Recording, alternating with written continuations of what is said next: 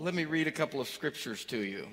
Remember growing up, the preacher said, if you have your Bibles, turn with me to the book of Isaiah. You guys have your Bibles? Well, shame on you. Isaiah, the ninth chapter. We are used to putting them up on the screen around here, um, but these will be familiar passages to a lot of you. You grew up with these Christmas verses. Some of the first verses I actually memorized as a as a young person in church. Isaiah, the ninth chapter, verses 6 and 7. For unto us a child is born, and unto us a son is given, and the government will be upon his shoulder. And his name will be called Wonderful, Counselor, Mighty God, Everlasting Father. And the old silver tongued prophet, 735 years before Jesus, said, that he would also be called the Prince of Peace. Verse 7 of the increase of his government and his peace, of the increase, the growing evolution, the building process of his government. Of that peace, the prophet said, there will be no end. Once it gets started, there's no stopping it. Upon the throne of David and over his kingdom, there will be no end to this, to order it and establish it with judgment and justice from that time forward, even forever. The zeal of the Lord of hosts will perform this. And then from the second chapter of Luke, there were in the same country shepherds living out in the fields, keeping watch over their flock by night. And behold, an angel of the Lord stood before them, and the glory of the Lord shone round about them. And they were greatly afraid. Then the angel said to them, Do not be afraid. You don't have to be afraid. For behold, I bring good tidings of great joy, which will be to all people. For there is born to you this day in the city of David a Savior, who is Christ the Lord. And this will be the sign to you you will find a babe wrapped in swaddling clothes lying in a manger. Suddenly there was with the angel a multitude of the heavenly host praising God and saying, Glory to God in the highest, and on earth, peace and goodwill toward men. Shalom, peace, union, rest. From the Hebrew root of peace is a sense of ultimate completeness. A completeness that, in the minds of the prophets, came from a sense of conviction that there is right, a sense of conviction that there is good, and ultimately a sense of conviction that this good, this right, is an arc in the universe, as the wise man said, that ultimately bends toward justice and completion Peace for the Hebrew prophet was the sense that there is a rightness that will ultimately and completely and eternally prevail. Thousands of years ago, I suppose, 27 some centuries ago, the Hebrew prophet Isaiah, my favorite of the Hebrew prophets, he dreamed of a peaceable world. He dreamed of a world where, metaphorically, a lion would lie down beside a lamb. He dreamed of a world where children would play and venomous serpents would not offend or harm them. He dreamed of a world where swords would be beaten into plowshares. War would be replaced with economy and an agrarian society verdant and productive. He dreamed of a world where, if you read his picture of what we've called the millennial, he dreamed of a world where war would be no more. And ever since that time, in the hearts of the Jewish people, in the hearts of derivatives of those people like us, Christian people, ever since that time, no matter how dark the sky, no matter how bloody the battlefield, um, in spite of our Syrias, our North Koreas, our North Irelands, our West Banks, our Darfurs, in spite of all of these things, we carry within the Judeo Christian faith the hope rooted in this vision of a world made right. We cling to the hope of a better world. We, we cling to the hope of a world where internal and external struggles, where internal and external forms of violence will ultimately cease. To the Hebrew people, they referred to this as the kingdom of God. That phrase for a lot of people has fallen on hard times because kingdoms are perhaps lower, less advanced forms of nation states, and bad things happen within kingdoms. But um, I don't think we have to overdo metaphors, and sometimes to overdo metaphors literally is to miss the poetry and the beauty. By kingdom of God, they simply meant what a lot of us refer to as the beloved community. A beloved community where where joy and love and peace and equanimity and fairness and goodness will prevail. Not just prevail, but which, where these things will preside. The Hebrew people believed, and Jesus certainly came as a rabbi from that community teaching the same thing that until the completeness of that community is formed, we are individually called to be embassies. You know what an embassy is in a foreign land, sometime even on hostile soil if you can just get to the embassy, thousands of miles from home, you are actually on your own territory when you make it into an embassy. And the Hebrew prophets, and especially Jesus, taught this that until the kingdom fully comes, we can be outposts. We can be not just emissaries, but we can be embassies. We can be the name of the Lord that's a strong tower that the righteous run into and are safe. Have you ever thought about that? You, the embassy. You, the named one. You, the name of the Lord that people run into and find safety there. Our lives, our families, our communities, our churches literally can be havens that when people cross the threshold, there is a sense of relief and respite. That here, the peace that we long for all is at least in fraction held here. But the thing about peace is, peace is never satisfied with partiality. Peace is never satisfied with infrequent emissaries and embassies located fractionally in areas of incivility and hostility. Peace is never satisfied with partiality. If there is such a thing as peace, peace is not satisfied until peace pervades for everyone. As my favorite author, Frederick Buechner, beautifully said, there can be no full peace for anyone until there is true peace for everyone. Think about that for a minute. If we are called to weep with those who weep and rejoice with those who rejoice, then as long as there is as long as there is weeping, there can be no true peace for any of us.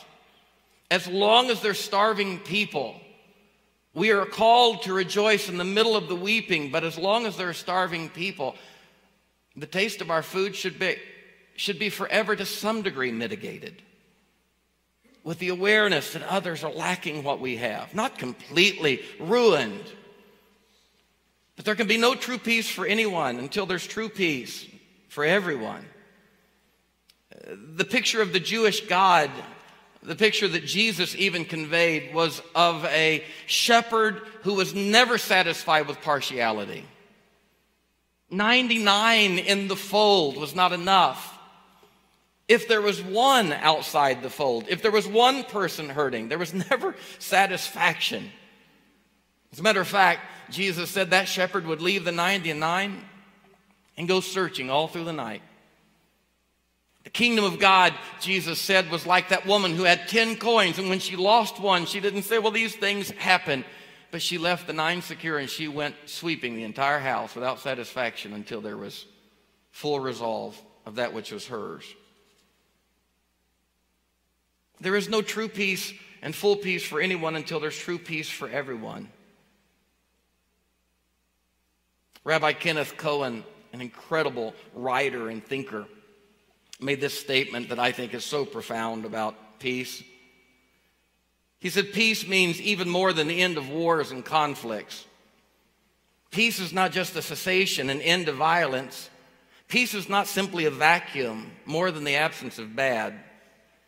Peace is the presence of something very good. Peace doesn't only defeat strife, it corrects it. Peace transforms strife. Peace does more than put aside anger. Peace does more than diminish hurt and resentment. People who find peace do more than lay these things down, he said. But people who lay these things of unpeace down end up picking up friendship and contentment, security, health, prosperity, abundance, trans- tranquility, and harmony. He concluded darkness may be the absence of light, but peace is not the cessation of hostilities. Treaties may be signed, ambassadors exchanged, and armies sent home, but there still may not be peace. Peace is metaphysical. Peace is cosmic in its implications. Peace is more than the absence of war. Peace is, in fact, not the absence of anything, but rather the ultimate affirmation of what can be. Wow. Bottom line is, I could stand up here all day long or sit up here all day long and give you technical definitions and poetic explanations of peace, and they would matter little. The bottom line is to grasp the meaning of peace, we must experience it. And we must experience it as a practical reality, not just an abstract that sounds good on a Sunday morning to pontificate about.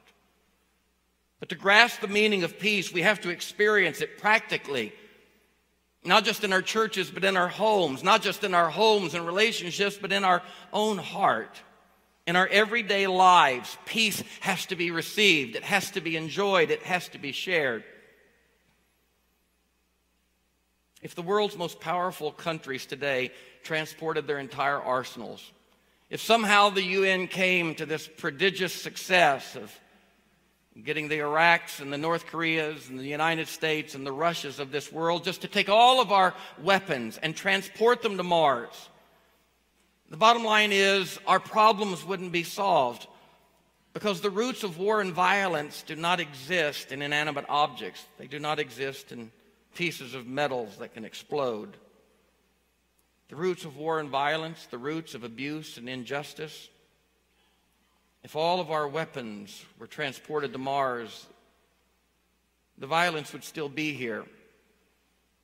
And if it existed still in our hearts, sooner or later, the unresolved and untransported fears and prejudices and ignorance that exist inside of us, yes, these things are manufactured Yes, these things are manifest in our bombs. But the root of these things is in our heart. And we cannot transport our hearts to Mars. We are left with our hearts to deal with. That's why Jesus' brother James, in the fourth chapter of his epistle, said, From whence come wars? From whence come strivings? From whence comes conflict? James said. And automatically we want to point to countries and leaders, potentates and dictators. The brother of Jesus said, From whence come wars and strivings? Come they not from our own members? In other words, do they not come from our own heart?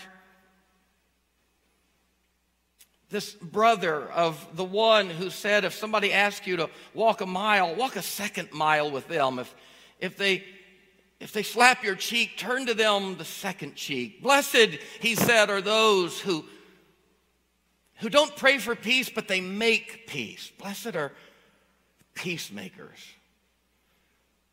Blessed are people who realize that peace has to be chosen and it has to be manufactured. As surely as bombs are manufactured, peace has to be manufactured. And it begins, James said, in the hearts of men and women, just like you and me war and violence, injustice, inequity, all of these things, they have to be uprooted first, not in society, but first in our hearts.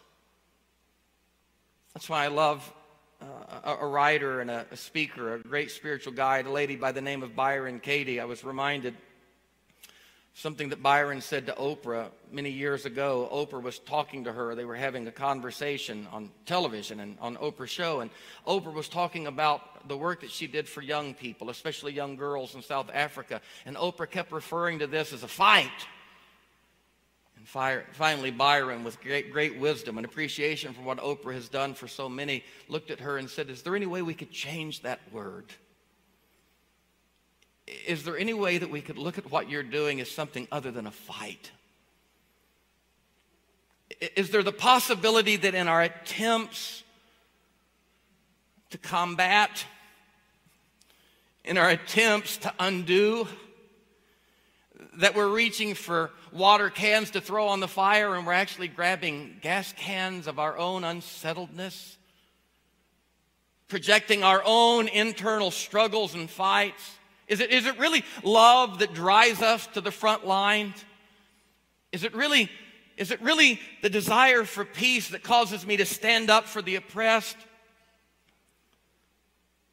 Byron said the answer to that question lies especially in how you come to that place. If you come to that place as a battleground, as a fight, make sure that that fight is not first the fight that's being waged inside of your own heart. Be sure that you're not bringing gas and fuel to a fire with your own anger. If we're at odds with our parents and our spouses, our families, our society, our church, there's probably a good chance that we're at odds with ourselves to some degree. The reality is, there are many battle lines in this world, and I am all about making my way to the place where love is not prevailing and justice is not being served. But the reality is, often we will find the battle line runs right through the center of our own heart long before it runs through the center of our countries and our governments. The work of peace does not begin outside of ourselves. Ah, for unto us a child is born, a son is given. And his name shall be called Wonderful, Counselor, mighty God, everlasting Father, and a Prince of Peace. The work of peace begins with brave people recognizing that the first wars and the first fights that need to be resolved are inside of our own souls. People who return to themselves and allow God to speak peace to the troubled waters of their own soul before they take their life to a work outside of themselves. I think it was Socrates that said years ago as he watched a man leave, the problem with that man is he takes himself with him wherever he goes.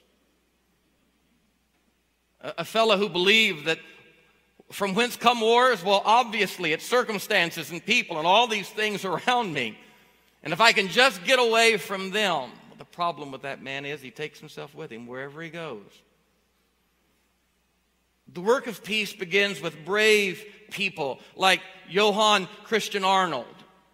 In the last half of the 20th century and the first years of the 21st century, there has been no more profound and prolific social activist than Johann Christopher Arnold. Arnold is besought and besieged with people continually making their way to him to become a part of his, of his work to spread peace around this world. Arnold, when he first receives young people to his cause,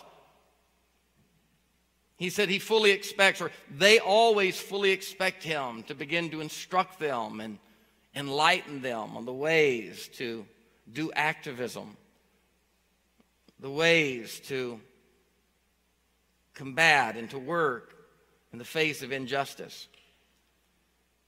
But Arnold said he always sits with these young people and he reads from this script, and I'll read a portion of it. Nothing is more vital or painful as recognizing the unpeace in our own lives and hearts. For until you are willing and ready to recognize the wars, the rumors of wars, and the strife within your own heart, you will be no you will be of no service to those underserved, marginalized, and besought that you seek to help. Nothing is more vital in this world or painful or scary as recognizing the unpeace in your own life, your own heart. For some of you, he says it may be hatred or resentment. Today, you believe that you're rushing into a fight. It may be that you're rushing away from a family. Today, you feel that you are being called to the front lines. Be careful that you are not ignoring the work yet to be done in your own young hearts. Whether that is hatred, resentment, deceit, dividedness, or confusion, or whether that is simply emptiness or depression. Do not use these people that you choose to serve to distract yourself from your own work. In the deepest sense, until you have resolved the violence within, you will be of no help to those who are enduring violence without. Are you ready today to not join me on the front lines of this world, but to join me on the front lines of your soul and to face there and overcome there the war in your own heart? I'm reminded of the folk singer Phil Ochs, who was a leading peace activist back in the 60s, and Mitch Snyder. A lot of you know those names. Uh, those guys founded the Center for Creative Nonviolence, and they were major advocates all over this world, especially. They, they did more for the homeless in America in those years than, than perhaps any agency that our government has ever created. Phil said this He said, It's always a temptation to fight with others and avoid our own internal work. It is so easy to be appalled by others and front page stories. It is so easy to be aghast at the world around us and to be filled with a righteous zeal. But the reality is, much of this is simply diversionary tactics to keep us from facing our own. Zealots first must ask themselves honest questions. It seems that when you're not at peace with yourself, you'll have a hard time coping with blank spaces, either visually, auditorily, or physically. Nothing to watch or read, nothing to listen to or hear, nothing, nothing to do. The inability to do anything. You try to keep yourself distracted from the trouble inside pain, conflicting goals, fear, accusations, and a bad conscience, whatever. But you only become more flustered However much you avoid blank spaces, you can find a blessing in them if you will accept them and use them for your own soul's good. Join us now in facing the turmoil in our world. But first, face the inner turmoil in your own heart. This is hard, but can ready you for the gift of peace. For until you have peace of your own, you have no peace to give others. Peace as we rest in the wake of an election that has divided our country and broken hearts and at the same time thrilled others. As we just come from Thanksgiving dinners that we wrestled with the tension that still exists around the pain of politics and religion. As we as a church and as individuals seek to make a difference in the world and concern ourselves with everything from 1.2 million refugees in Lebanon, out of Syria. As we seek to wrestle with these issues all about us, as we fear for justices that are going to be appointed and decades of work that could be undone. Yeah, I have those fears. I hear again from a little hillside two millennia ago peace on earth. Spoken over a baby whose life, immediately as the story goes, created an infanticide. By the time he was 18 months to two years old, the mothers in Bethlehem lifted their voices and wailed because a despot named Herod, in an effort to root out Jesus, the form of the new form of a Moses who was put in the little raft to escape the hand of Pharaoh. Jesus, the new Moses. His life caused the death of hundreds, perhaps, of little boys, and lamentation, the prophet said, was raised in Bethlehem. this one who was besought and besieged and ultimately crucified. And yet, angels said goodwill and joy would come to this world and that peace would come because of his presence. it reminds me of a story I, I, I wrote down a few days ago. Let me see if I can find it. The old story of a king who offered a prize to an artist who would paint the best picture of peace. Artist after artist tried, and after looking at all the pictures, the king came down to the two pictures of peace that he liked the best. One picture was of a calm lake surrounded by a verdant, towering mountain, or series of mountains capped with snow. Overhead was a blue sky with fluffy white clouds, lake, calm waters a serene picture. The other picture had mountains as well, but these mountains were rugged and bare, and above was an angry sky from which rain fell, in which lightning flashed, and down the side of a mountain tumbled a foaming waterfall. On the surface, the latter picture didn't look peaceful at all, but when the king looked closely, he saw behind the waterfall, beneath those rugged bare mountains, underneath that looming sky, he saw a tiny bird growing out of a crack in the steep rock wall. And in the bush, a mother bird, or a tiny bush was growing out of the crack. And in that bush, a mother bird had built her nest and had a few eggs. And in the midst of the torrent of raging water, sat a mother bird in repose in perfect peace.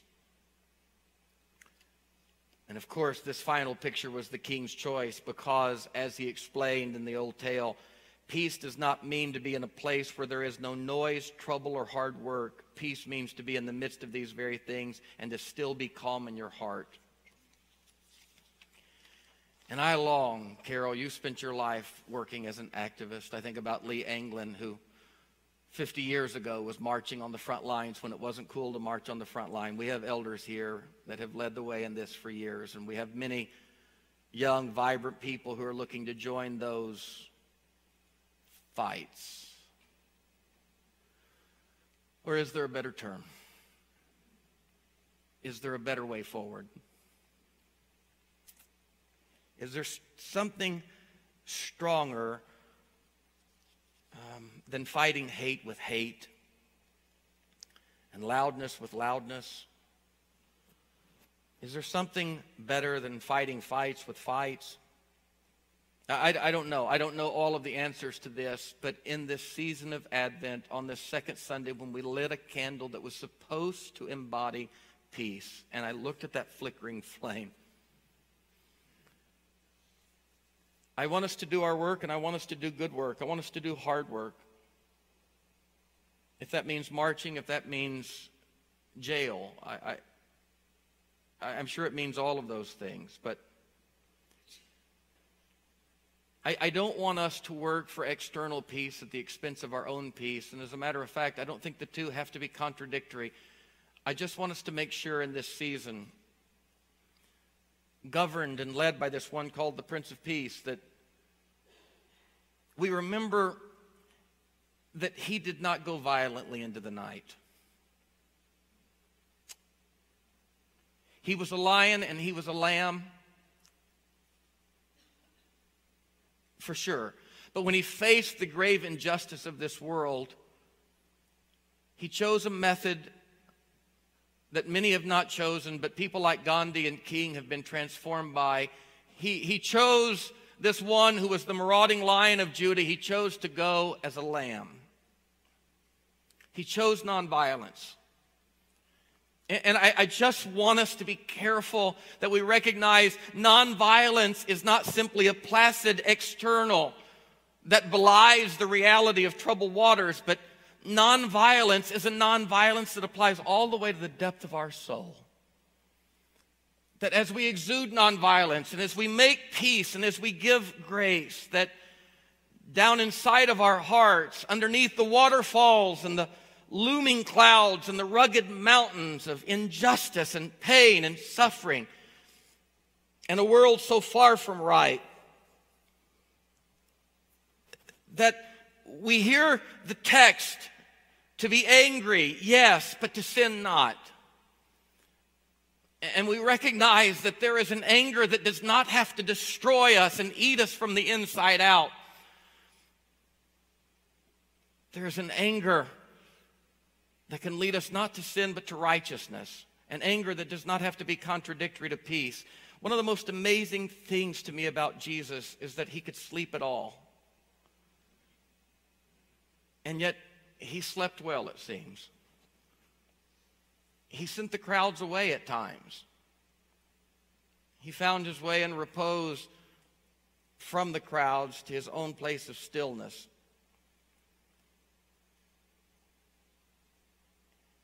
On his way to his own battlefront, he wrapped himself in a towel and he washed gently the feet of his betrayer. Gandhi said, I learned that before I was capable of truly hating effectively injustice, tyranny, lust, and greed, I first had to hate these things in myself.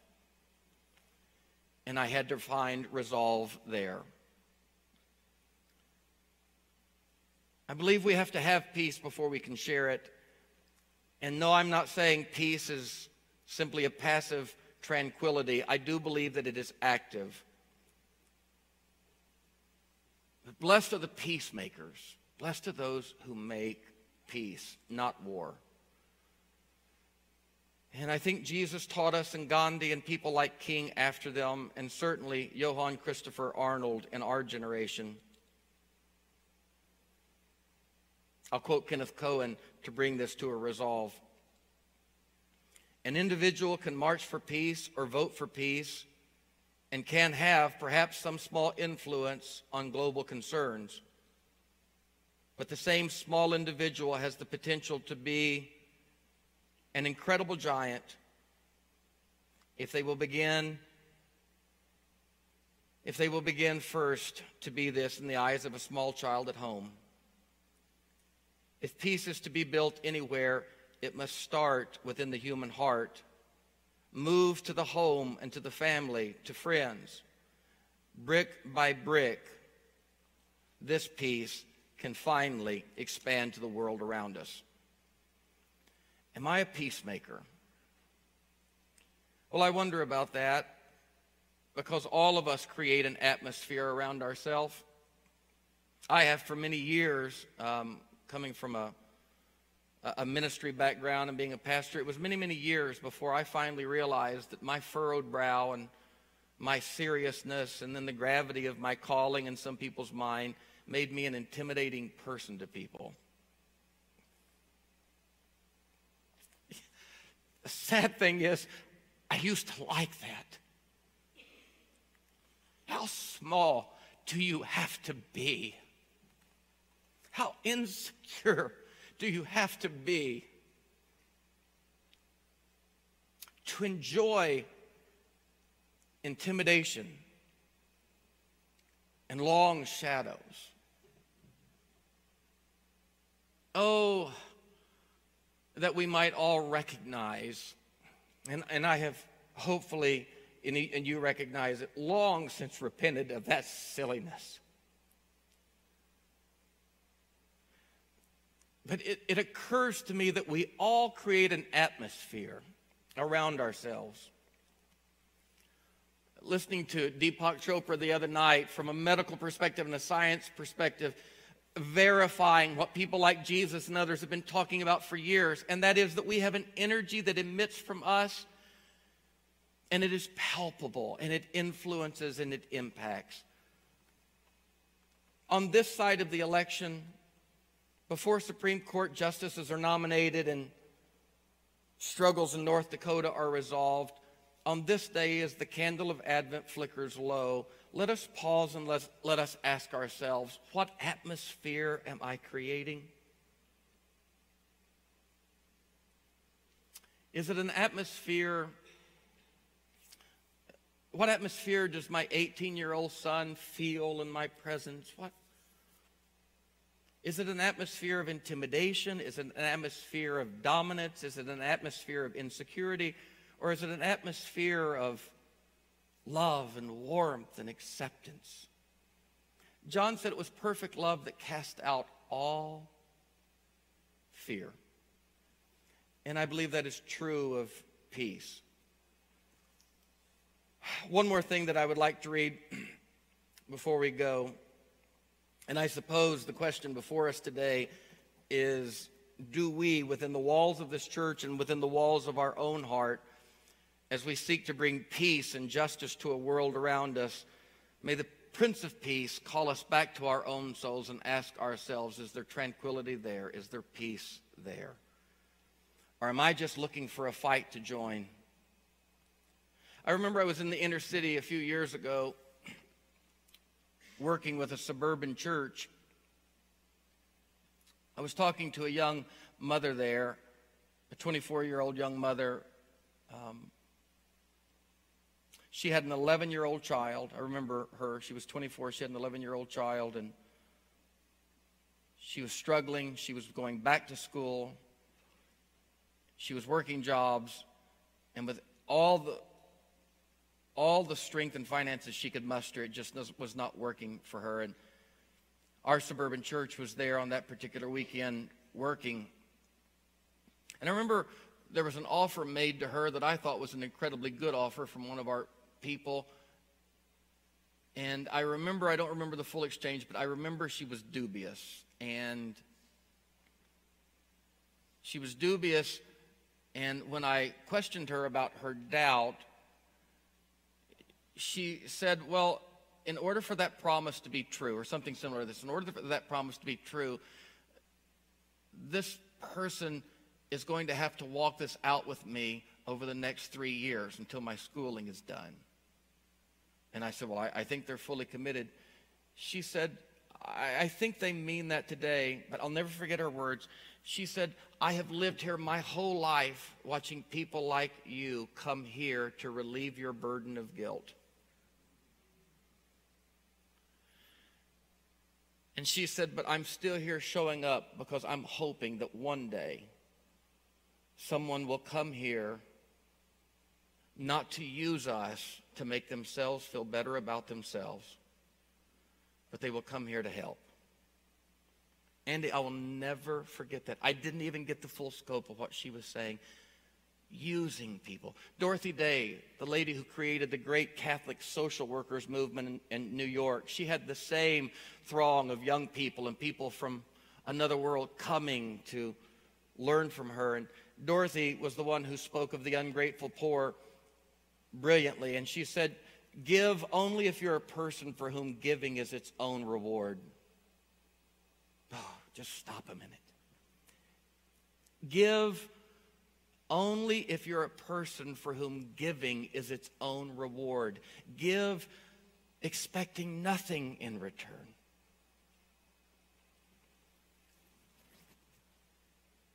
People use us.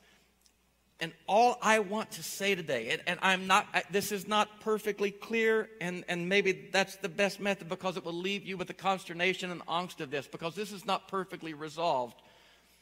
And it's not resolvable by a message. But if you're going to join the bigger cause, I want you to join the bigger cause. I want us to be in the big causes. Just be very careful that you're not joining the external causes to escape an internal struggle, cause, and front. Be very careful that working for others is not a diversion for your own struggles as a mother, a father, or a spouse. Make sure that when you run to the front line of another war, that you are not escaping the most important front line you can face, and that is the front line of your own heart. And if we can ground into that and do that well, then these two things will not have to be antithetical, but they can work in concert. And peace can be made within and without. Just a reminder. I was going to read something else, but I think that'll just about do.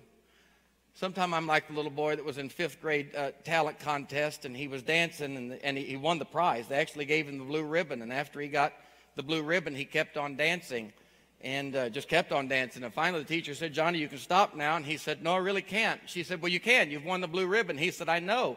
My mama taught me how to dance. She never taught me how to stop. And I learned how to preach. Sometimes I don't learn how to stop because there's so much to say and so much to do. But may the peace of Christ dwell abundantly in your heart. And as the Apostle Paul said, may you let, allow that peace to rule in your heart. You have to let it. And may God's peace be peace for the entire world. Can you say amen? amen? Let's close our eyes and let's just sit with this for a minute. Sweet peace of God.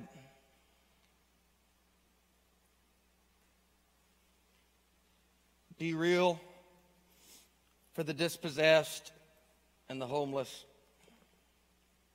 Sweet peace of God. Resolve our wars.